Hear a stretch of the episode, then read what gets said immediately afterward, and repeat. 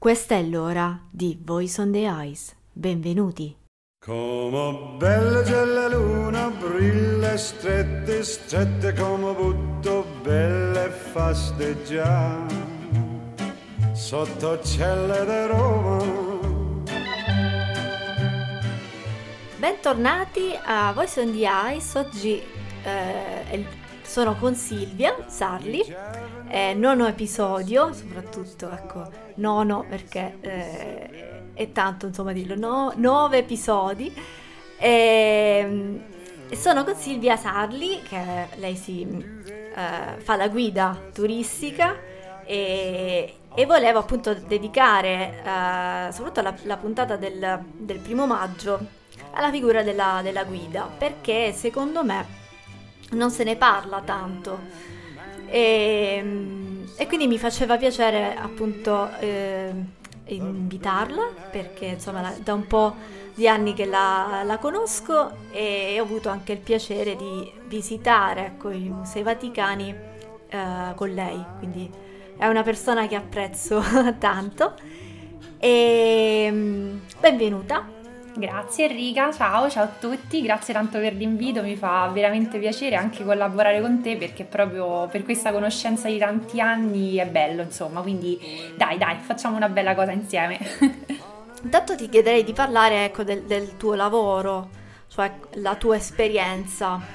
Allora, guarda, io innanzitutto vorrei precisare una cosa perché eh, vorrei dire che la guida turistica è una professione, perché tante persone non se ne rendono conto eh, quando mi chiedono Silvia tu che lavoro fai faccio la guida ah sì che figo pure mio nipote fa la guida pure mio zio perché sai a loro gli piace un sacco la storia si guardano i documentari Alberto Angela e quindi gli raccontano un sacco di cose no? e allora la guida non è assolutamente questo hm? nel senso che è sicuramente un mestiere, una professione che si, è, si sta strutturando nel corso degli anni dal punto di vista legislativo, come al solito in Italia c'è un po' un marasma di tante cose diverse che si sommano e si sovrappongono. Vi faccio un esempio. Allora, il mio percorso è iniziato da prima, ovviamente. Io nasco come una persona timida, quindi non avrei mai, mai immaginato di fare la guida turistica. E mi sono iscritta all'Università a Storia dell'Arte a Roma 3 e portando avanti il mio corso di studi ho avuto un'esperienza all'estero, in Germania dove ho fatto l'Erasmus. Quando sono tornata avevo tanta tanta voglia di comunicare perché ti rendi proprio conto andando all'estero di quello che è il nostro tesoro, cioè tutta questa arte, questa bellezza che ci, che ci circonda costantemente. E quindi che succede? Che finita l'università è uscito un fantomatico bando di concorso per guida turistica e come funzionava? Funzionava che il turismo è sezione, diciamo, è argomento eh, regionale, per cui all'epoca si, eh, si trattava di eh, competere qui nel Lazio, dove appunto vivo, abito e poi appunto adesso lavoro. E il Lazio non dava alla fine del concorso un'abilitazione regionale, bensì provinciale per cui io ho fatto questo concorso sulla provincia di Roma, Roma e provincia, quindi voi immaginate anche la mole di studio che c'è stata, perché è un concorso a tutti gli effetti, quindi non solo mh, la storia, la geografia, che per me sarà terribile e terrificante perché io non mi ricordo assolutamente mai i nomi dei fiumi, i nomi dei monti, una cosa terribile, la legislazione e ovviamente archeologia e storia dell'arte. Beh, io pensavo appunto, dicevo, vabbè, ma io ho fatto storia dell'arte, mi sono laureata, quindi sarà una cosa semplice. Assolutamente no, perché voi immaginate il dover studiare in modo organico e non solo per piacere tutti, gli, eh, tutti i monumenti, tutte le chiese, tutti i musei, eh, stanza per stanza, cappella per cappella, non solo nella città di Roma, ma anche in tutta la provincia. Quindi da uh, Manziana il lago di Bracciano, a Tivoli, a Subiaco, insomma la quantità di studi è veramente molto molto elevata. Per cui quelli che dicono ah sì, anche mio zio fa la guida turistica, insomma non ci credete perché in realtà è ben altra cosa. Eh certo, no, c'è uno studio e poi eh, immagino che l'esame è abbastanza... Sì, guarda, allora all'epoca difficile. l'esame era scritto e poi orale. Io ovviamente ho passato tutte e due e all'orale si fa anche una parte di lingua straniera perché appunto la diciamo vera eh, mole di lavoro normalmente ovviamente non in periodo covid e post covid per le guide turistiche è con gli stranieri per cui eh, io poi ho cominciato a lavorare nelle mie due lingue che sono il tedesco e l'inglese. E eh, come si lavora? Si lavora in tanti modi diversi ed è un lavoro secondo me bellissimo, probabilmente uno dei più belli al mondo dopo l'assaggiatore di gelati. Per cui, per cui io lavoravo con gruppi grandissimi. Immaginate quelli che arrivano con i famosi pullman, i famosi pullman che arrivano a Civitavecchia facendo la crociera, quindi col pullman arrivano a Roma e c'è la figura proprio della guida che col microfono dice alla vostra destra potete vedere il Colosseo, alla vostra sinistra eh, vedete il Circo Massimo, che ovviamente non si riduce solo a dare le informazioni così basiche, ma è anche un intrattenere le persone e un condividere un, un valore, no? Cioè quello che per noi è scontato, tanti romani nel Colosseo non ci sono mai entrati perché dicono vabbè tanto sta là, no? Ci gira intorno col motorino. e, e, poi si lavora invece, non so, con le famiglie, con i bambini mh? Hm?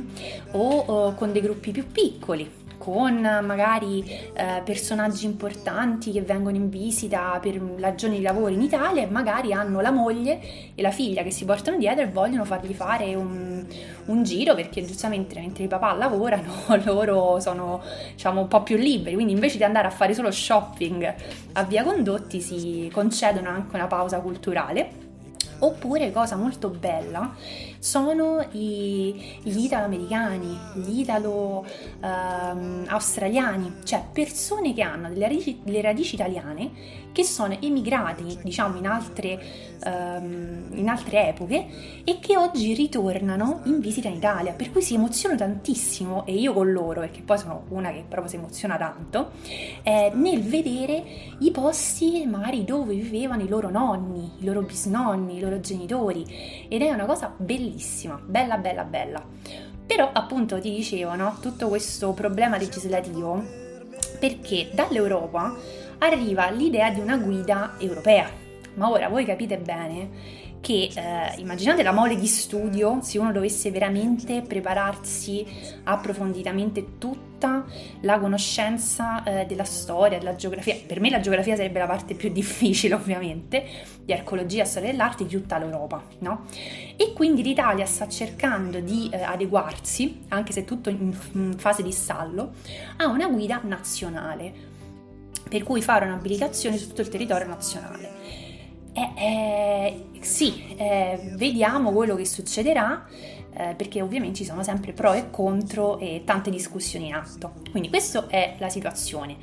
La cosa importante che potete fare voi come persone è scegliere le guide abilitate, quindi non lo zio ma, ma una guida che lo fa di professione, perché ovviamente ci mette tutta un'altra professionalità dietro. È vero, poi soprattutto già si sente eh, in questi pochi minuti della, comunque la tua passione, quindi già c'è questo e, e infatti si vede che è una cosa che immagino ti piaccia da, da, da sempre. E lo fai appunto perché secondo me insomma è anche la, il talento, ecco. Beh, allora, guarda Enrica, ti ringrazio tanto per questi complimenti. Io in realtà ho visto una cosa che mi viene spontanea. Cioè, è un qualcosa di che non avrei mai immaginato da timida, da una nata timida, e invece sai che c'è che gli applausi a fine tour sono proprio belli, quindi è una cosa bella da ricevere. E poi vedere proprio gli occhi stupiti delle persone quando tu riesci a fargli un discorso e portarli dove vuoi tu, cioè portarli all'incontro con la bellezza che hanno davanti e che magari insomma passerebbero in modo superficiale. Infatti, poi soprattutto ti sono soffermata sulla, sulla vera guida, nel senso quanto è importante a Roma comunque Uh, generale girare con una, una, guida che insomma è a tutti gli effetti e ha insomma le, eh, il patentino, ecco. Sì. e quindi non è una guida qualsiasi o si sostituisce. Quindi è importante questo. Sì. sì, sì, guarda. E in realtà girando per Roma si vedono tante persone che fanno la guida ma non sono guide. Cioè, perché non basta vedere un, una persona che ha un badge attaccato al collo, perché tante volte si mettevano, che ne so, il biglietto dei Musei Vaticani all'incontrario, il biglietto del Colosseo, oppure non so, la, la tessera sanitaria, quello non è un patentino di una guida autorizzata, insomma, è la stessa cosa quando andate all'estero. Quando andremo all'estero, chissà. Quando andremo. chissà, chissà. Per quanto riguarda l'esperienza virtuale, no? le mostre virtuali, perché da una parte è anche, diciamo, eh, forse comodo e magari ecco, si evitano certi problemi legati all'affollamento e comunque insomma molti si sono organizzati in questo modo. E qual è il tuo invece pensiero? Allora, guarda Enrica, ti ringrazio tanto per questa domanda perché um, allora io ero molto scettica riguardo a queste visite eh, online allora, uh, in realtà secondo me bisogna dividere, cioè non si può avere la cosiddetta botte piena la moglie ubriaca, perché fare una visita uh, in presenza è una cosa comunque diversa. Mm? Per cui si può scegliere volontariamente di avere un prodotto diverso. Ti faccio un esempio. Uh, io mi sono trovata a ricevere la richiesta da una delle agenzie con cui lavoro proprio di Roma italiana, per fare una di queste visite virtuali. E le opzioni erano due. La prima era che io andassi in giro con il mio cellulare facendo una videochiamata Zoom che collegasse le persone che avevano comprato quel tour per poterlo seguire, per cui io inquadravo con il mio cellulare, ero lì in presenza e loro stavano a casa. L'altra opzione era creare ehm, diciamo una specie di PowerPoint alla fine a casa con delle immagini e fare così la spiegazione, però a quel punto non sei, cioè quella è una cosa proprio diversa. È ehm, che poi effettivamente è la cosa che io ho fatto in un luogo a me carissimo che è la Villa Farnesina che si trova a Roma e non ha niente a che fare col Ministero degli Esteri ma anzi è una villa spettacolare di Rinascimento, oggi anche sede dell'Accademia dei Lincei, quindi un posto molto importante, famoso per gli affreschi di Raffaello, che non so se te lo ricordi, ma Raffaello è il mio primo amore. io lo dico sempre, me lo, sì, lo, lo dico sempre a mio marito che eh, sì, io me lo so sposato, però se ci fosse stato Raffaello sarebbe stata un'altra cosa. E comunque ti raccontavo che è stata un'esperienza mia... C'è il dibattito Raffaello o Michelangelo? Eh no, io sono Raffaello. Scusa. Io purtroppo sono proprio, proprio Raffaello, che ci devo fare? Ma poi, poi vi dico, insomma, poi ne parliamo. E ti dicevo che eh, questa visita virtuale che ho fatto eh, in realtà mi è piaciuta molto, sia farla che eh, vedere quelle di alcuni colleghi. Perché? Perché alla fine risulta come un documentario eh, interattivo quindi sono, c'è la possibilità di fare delle domande in chat alla persona che sta parlando e non c'è quella, permettetemi il termine, lentezza da documentario, per cui non ci sono le pause, quella musica lunga che uno magari si addormenta, non c'è la pubblicità in mezzo, ma è effettivamente un prodotto nuovo, diverso e che può avere una importanza. Immaginate in un momento in cui, per esempio, non vi va di uscire, eh, al cinema non ci volete andare, state sul divano, in tv non c'è niente quella sera e quindi decidete di eh, partecipare a una di queste visite online e ve la gustate sul vostro televisore, collegando ovviamente il PC al televisore utilizzando delle ehm, immagini HD si vanno ad apprezzare dei dettagli che nella visita in presenza non sono così apprezzabili e quindi è in realtà un vantaggio, però bisogna essere consci che è una cosa diversa. Questo anche perché secondo me eh, il momento storico che stiamo vivendo ora o ci abbatte oppure ci permette di trovare nuove soluzioni e fare cose diverse. Quindi lo trovo anche molto stimolante. Mi raccontavi che in questo periodo vabbè, ti stai anche organizzando con nuovi uh, progetti e tra l'altro hai pure una una pagina Inseguendo la Bellezza che anzi vi invito a, a seguire perché eh, ogni giorno comunque dai spunti nuovi e, e, e anche eh, appunto come dicevi prima condividi la tua passione, le tue conoscenze con, uh, con gli altri, con chi ti ascolta, visitatori o, o studenti, insomma, tante persone. Sì, guarda Riga, questo è proprio un progetto che è nato da questa situazione inaspettata, cioè dopo un 2020 molto difficile, eh, non solo per me ma anche per tante persone immagino. Io vi, vi racconto semplicemente che io ho sentito dei colleghi che mi dicevano io mi sveglio la mattina e mi rigiro nel letto perché tanto che mi alzo a fare, no? E io fortunatamente, incrocio le dita, eh, sono riuscita ad alzarmi da questo letto e a recuperare la mia voglia di condividere. Per farlo, come ho fatto? Eh, ho utilizzato i mezzi a disposizione adesso, quindi proprio i social. Mi sono rimboccata le maniche per cercare da autodidatta di capire questo mondo che è difficilissimo di questi social in realtà da gestire, quello che c'è dietro, e ho creato questa pagina Facebook. A quel punto dice, vabbè, ma come la chiamo questa pagina Facebook? E mi sono ricordata di un, di un discorso che ho fatto con una signora che ha seguito tante delle mie visite e mi ha fatto proprio una, una descrizione di me, diciamo da fuori. Mi ha detto Silvia, tu sei capace di veramente farci vedere la bellezza, una bellezza che noi da soli non riusciremmo ad apprezzare. Per cui ho detto, senti, ma quindi io nella vita che faccio? Io effettivamente inseguo la bellezza, cioè anche per dare un messaggio di insomma di ottimismo, viene sempre a dire positività, ma positività non si può dire in questo periodo, diciamo ottimismo. Ottimismo. Eh, cioè di darsi la forza ogni giorno per trovare qualcosa di bello, che può essere una poesia, che può essere una storia, che può essere un aneddoto, che può essere un'immagine di un'opera d'arte, che può essere un racconto. E bisogna sempre trovarlo perché questo dà tanta forza. E quindi ho scelto il, il nome, la pagina Facebook, mettete un sacco di like tra l'altro eh, che si chiama Inseguendo la bellezza con la precisazione Roma e dintorni ed è stata una cosa bella. Ovviamente non è una pagina da un milione di follower, insomma, non sono la Ferragni, non ho queste pretese, e, però mi sta dando delle belle soddisfazioni perché poi è bello quando le persone commentano, eh, ti rispondono. Ho già conosciuto tante persone che prima non conoscevo, ovviamente ora solo in eh, via telematica, ma mi ha dato anche uno spunto per un nuovo progetto, perché Enrica, eh, eh, tu questa cosa mi sa che non la sai, non so se te l'ho detta, quindi una news di questa registrazione, scoop. uno scoop scoopissimo. Eh, prima parlavamo di Alberto Angela, eh, con cui io sono cresciuta, diciamo, da bambina, per me era un grandissimo modello e proprio grazie a una diretta della pagina Facebook mi è stato chiesto di fare una serie di piccoli documentari.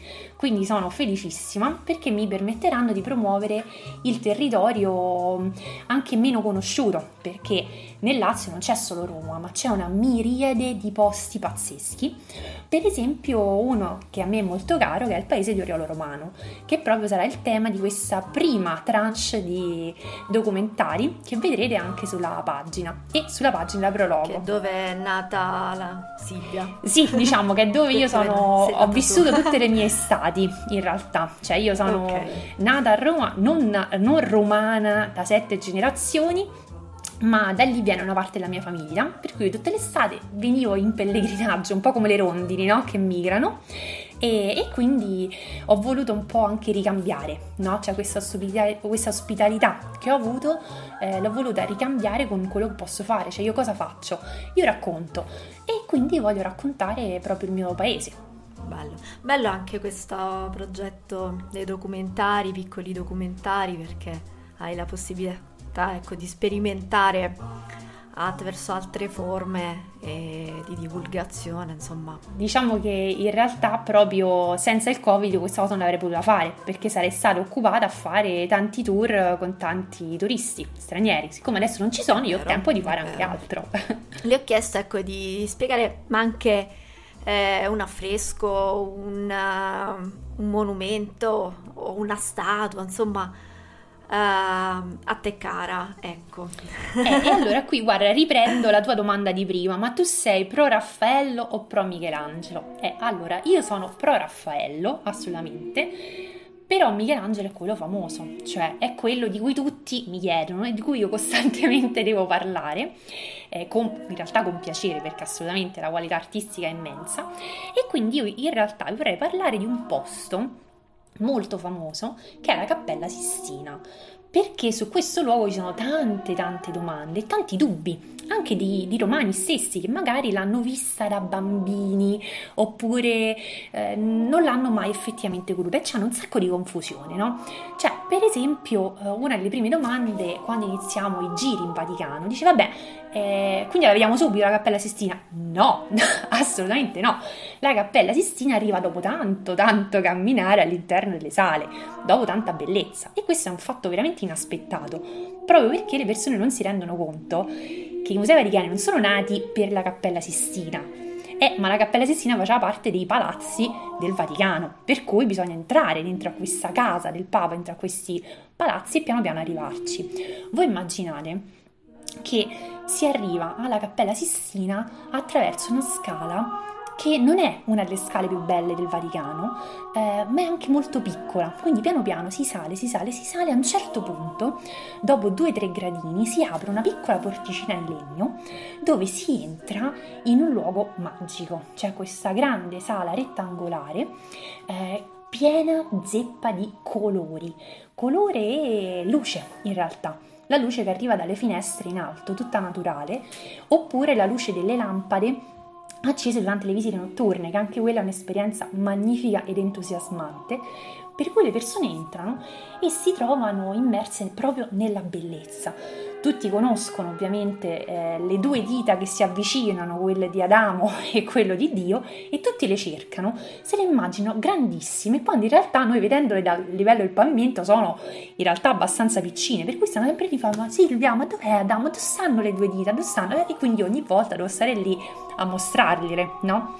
Vero, e poi, eh, sì, sì, perché sono tante cose di cui magari le persone non si rendono conto, no? E poi in Cappella Sistina una cosa importante è che non si parla, per cui tutta la spiegazione si fa prima di arrivare.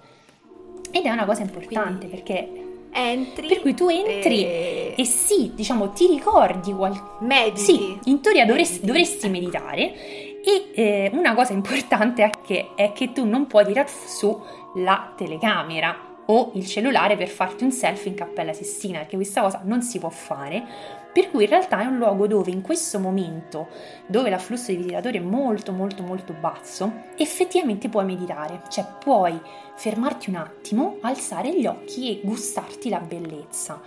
Una bellezza diventa sempre più prorompente non solo alzando gli occhi, ma girandoti verso quella che è la parete d'ingresso, perché lì c'è, diciamo, possiamo dire l'ultimo grande, grande, eh, spettacolare affresco di Michelangelo, che è quello del giudizio universale.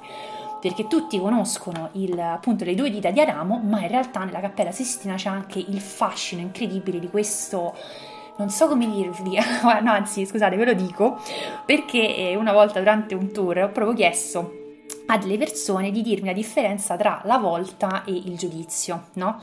E quindi mi hanno detto, beh sì, nella volta ci sono tutte queste architetture che dividono le figure, è molto ordinata, il giudizio universale è una pipinara, che a Roma vuol dire quando ci sono un sacco di persone messe tutte insieme, anche in maniera un po' disordinata. Quindi ecco, diciamo che eh, in realtà un ordine c'è, perché il giudizio universale è il movimento, c'è un qualcosa che sta succedendo, ci sono le anime dei dannati che salgono in cielo, in cielo c'è Cristo che con la mano alzata dà proprio eh, l'impulso a questo movimento, un po' come Dio ha fatto nella creazione, con il logos, con il suo fiato, con il movimento che è impresso alla materia e quindi agli esseri viventi, stessa cosa fa Cristo che incomincia a far girare queste anime, le avvicina a sé per giudicarle e quelle dei dannati saranno assolutamente destinate a ripiombare nell'oscurità, quella eterna però, oscurità eterna dove li aspettano anche dei personaggi legati alla mm, mitologia, se vogliamo. Una cosa che mi piace sempre pensare no? quando mi immagino eh, Michelangelo, mentre Raffaello per me è proprio il cortigiano, cioè quindi quello vestito alla moda, tutto preciso, eccetera. Io Michelangelo, siccome veniva dalla Toscana, me lo immagino un po' come Benigni, cioè che eh, magari... sì, nel senso che magari conosceva sicuramente la Divina Commedia ed effettivamente l'ha usata come fonte per questo suo dipinto. Infatti rappresenta lì nell'inferno c'è Caronte, c'è Minosse, anche il giudice infernale con questo serpente che si attorciglia intorno al suo corpo eh, e ci dice in quale bolgia andrà a finire una, un'anima dannata. E Minosse, tra l'altro, che è anche il ritratto di un personaggio dell'epoca, perché Michelangelo ci ha messo i VIP in un certo senso, come ha fatto Dante nel suo inferno, nel suo, nella sua Divina Commedia. E Minosse, quindi questo mostro con questo serpente intorno al corpo, il serpente tra l'altro che gli mangia eh, parti insomma abbastanza importanti per eh, gli uomini, eh, con delle orecchie d'asino, in realtà è il ritratto del cerimoniere di corte, Biagio da Cesena, eh, cerimoniere di corte del Papa Paolo III. Per cui immaginate anche la sorpresa eh, per i lettori di Dante di leggere il testo e leggere il proprio nome o il nome di alcuni amici o parenti e, e la sorpresa di Biagio nel vedere il proprio ritratto lì. E adesso è, fam- è, famoso perché ogni volta che si va lì tutte le guide parlano di questo personaggio, quindi è rimasta anche la sua memoria, purtroppo in, in questa forma non proprio edificante se vogliamo.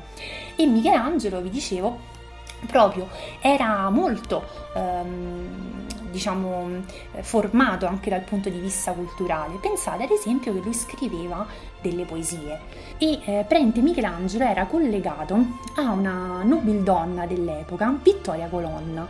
Si incontravano a Roma parlavano di tanti argomenti per esempio un argomento importante all'epoca non era la Superlega di calcio come, come oggi diciamo nel 2021 ma erano novità dal punto di vista teologiche, teologico, quindi siamo nell'ambito tra riforma e controriforma, ambito in cui Michelangelo stesso si inserisce con il modo in cui dipinge il giudizio universale e con il modo in cui scrive le sue poesie.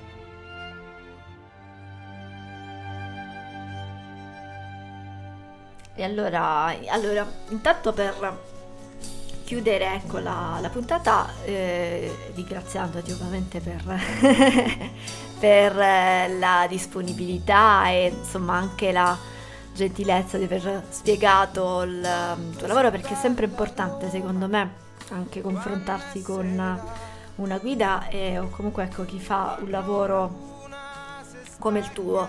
Quindi è davvero importante. E infatti ci tenevo a fare ecco, una puntata uh, sull'arte e soprattutto ecco magari ecco, ho avuto anche la possibilità di parlare con te e sono contenta. Grazie. Grazie mille Enrica, io vi ringrazio a tutti anche per insomma, averci seguito in questa conversazione di oggi e vi invito ovviamente a seguire la mia pagina Facebook perché con la riapertura dei musei e il Lazio in zona gialla le proposte ovviamente aumentano, quindi ci saranno sicuramente i musei vaticani eh, tutto nei, nei, weekend ovviamente, delle passeggiate a Roma, per esempio io ho due itinerari a Trastevere diversi e un altro invece a Rione Monti. E inoltre anche tante eh, visite in altri rioni della città e ad altre chiese molto molto importanti per la nostra storia. Perfetto, grazie per queste informazioni e sicuramente insomma sarà davvero bello